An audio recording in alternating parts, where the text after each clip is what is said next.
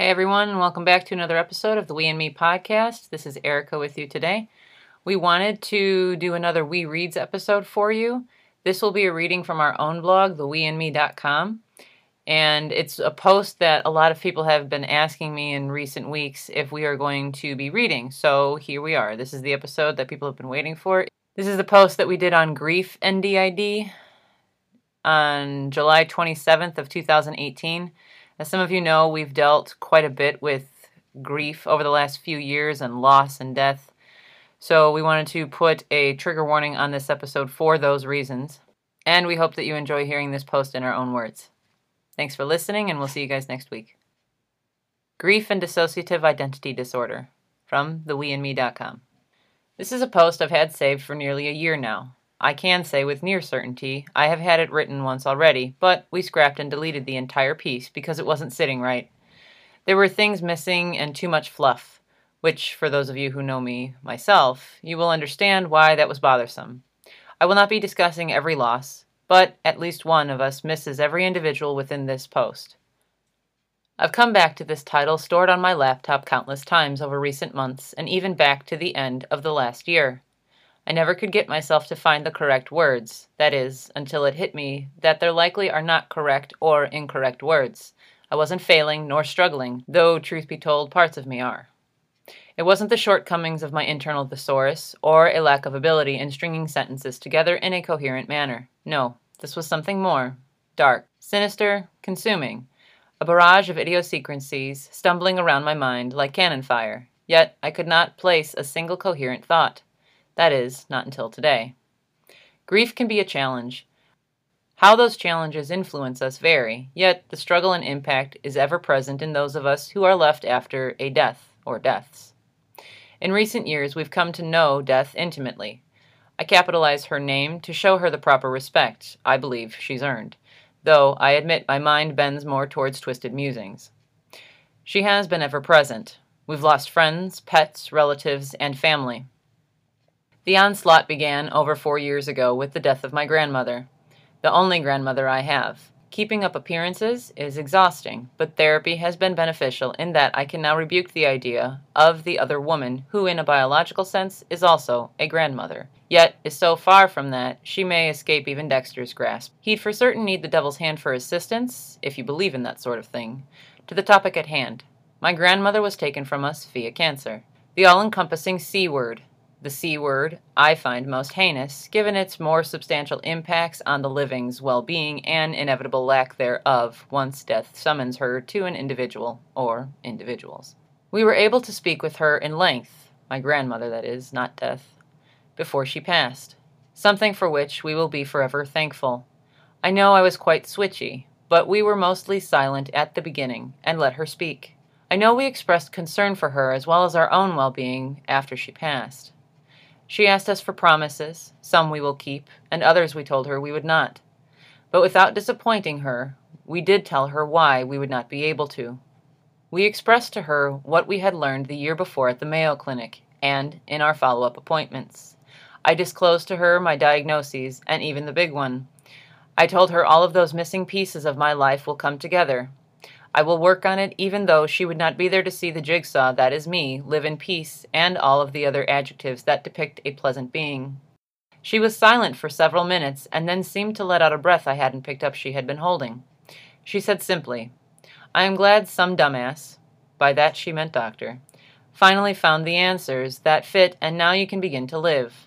One reason we don't call ourselves survivors, but I now have the desire to live.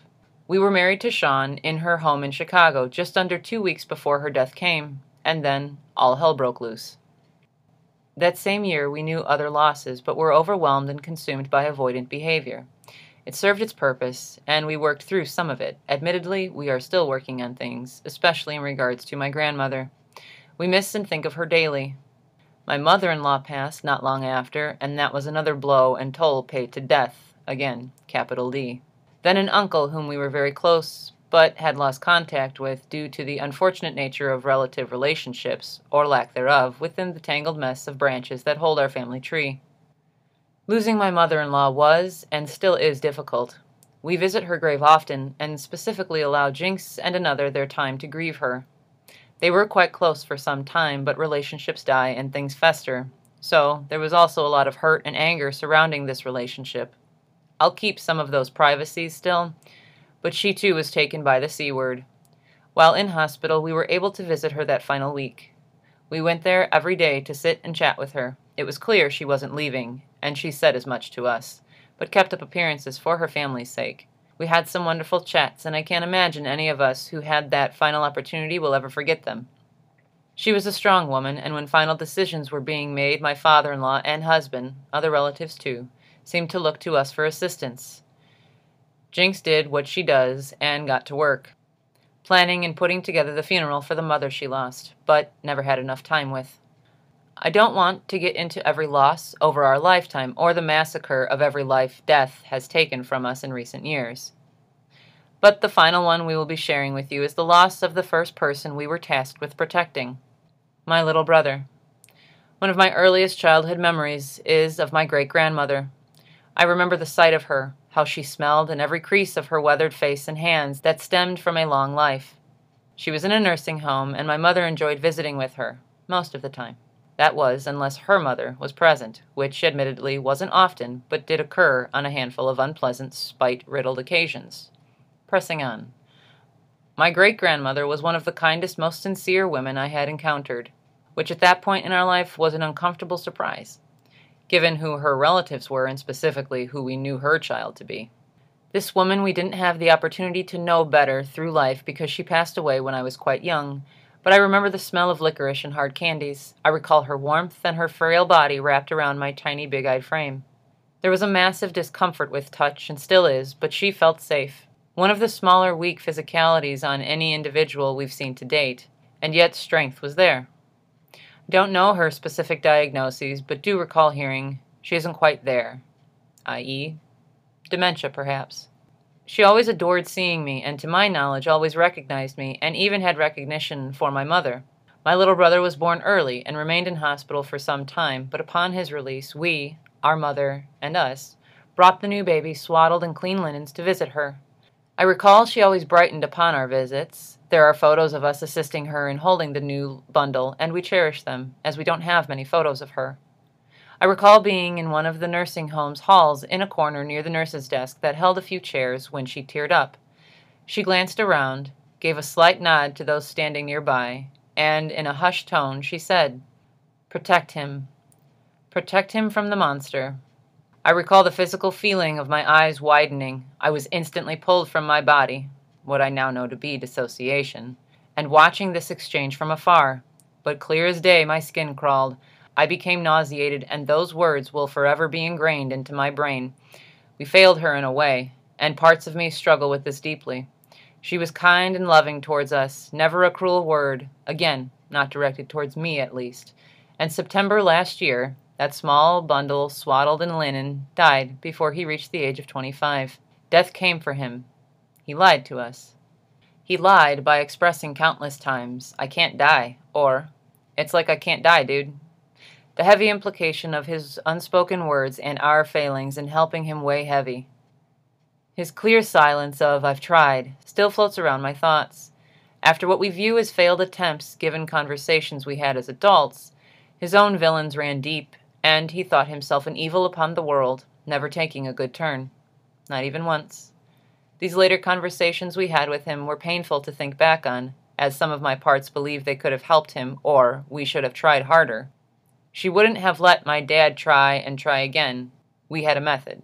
We've helped others, but the one person we were tasked with keeping safe we could not protect from his greatest danger himself. He traveled quite a bit, and in the end, he passed away from currently defined unknown causes in Florida with family. I am vastly aware that any relative that may one day stumble upon this post will hate it with unparalleled vengeance. But death is funny that way. She takes, yet also gives peace to the taken. He was a heroin addict, on and off in recovery. The hard life he lived perpetrated havoc on his very thin yet strong body.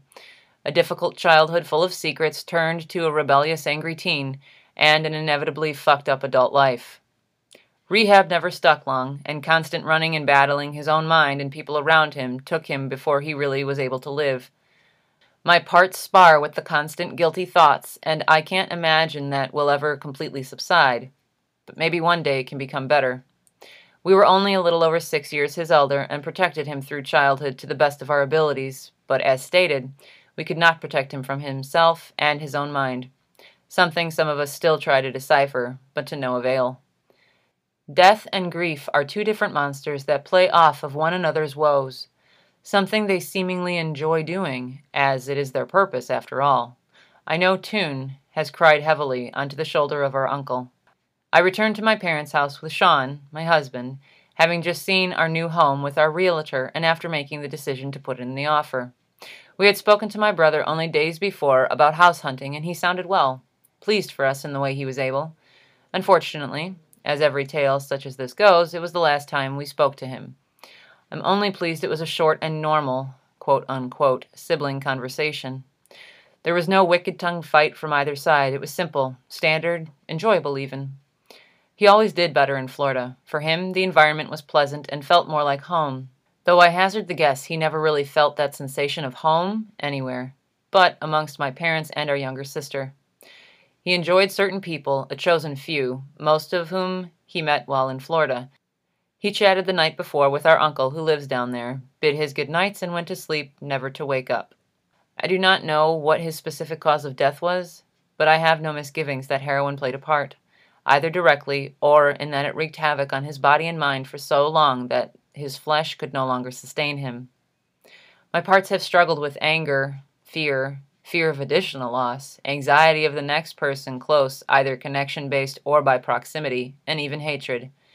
Hatred of so many things and cast towards so many individuals within situations such as these. Trust has been broken all over again, and that is not something we often give again, if ever. I'd like to leave you with well wishes or hope, as we often do with our more difficult musings, but I have nothing to give you. Dear reader, thank you for sticking with this lengthy fulmination. I detest the sentiment of hold your whomever close because you don't know how long you'll have them, so I can't bring myself to say this. It is nonsensical to me, and I have no need for nonsense in my life. I have no but from my previous statement. Truly, I can't stand the sentiment. I can say grief is for the living, and only that is my envy of the dead. Hey everyone, thank you for listening to another episode of the We in Me podcast. We appreciate you guys when you come back and give us a listen. Thank you to everyone who's subscribed to Apple Podcasts or on Spotify or Anchor. You can download the Anchor app from the App Store and you can now support our podcast via Anchor. So you can do it with I believe it's like a dollar, five dollars, or ten dollars a month. You can continue supporting the work that we've been doing. It's really appreciated, guys. And once again, I apologize for this episode perhaps not being a very cheerful one, but I'm more of a person who likes to live with reality based information. Grief and DID, that's a hard thing to process because it's it's like you're experiencing the stages of grief simultaneously. It becomes very, very exhausting, and it's something that we actually still talk to with our therapist today. So thanks again for listening, everyone, and we'll catch you next week. The music that you're about to hear is from sarahsgoodbadluck.com. It is her song Repetitive, and a big shout out to Sarah. You can find the links below in the description box. We'll see you guys next week.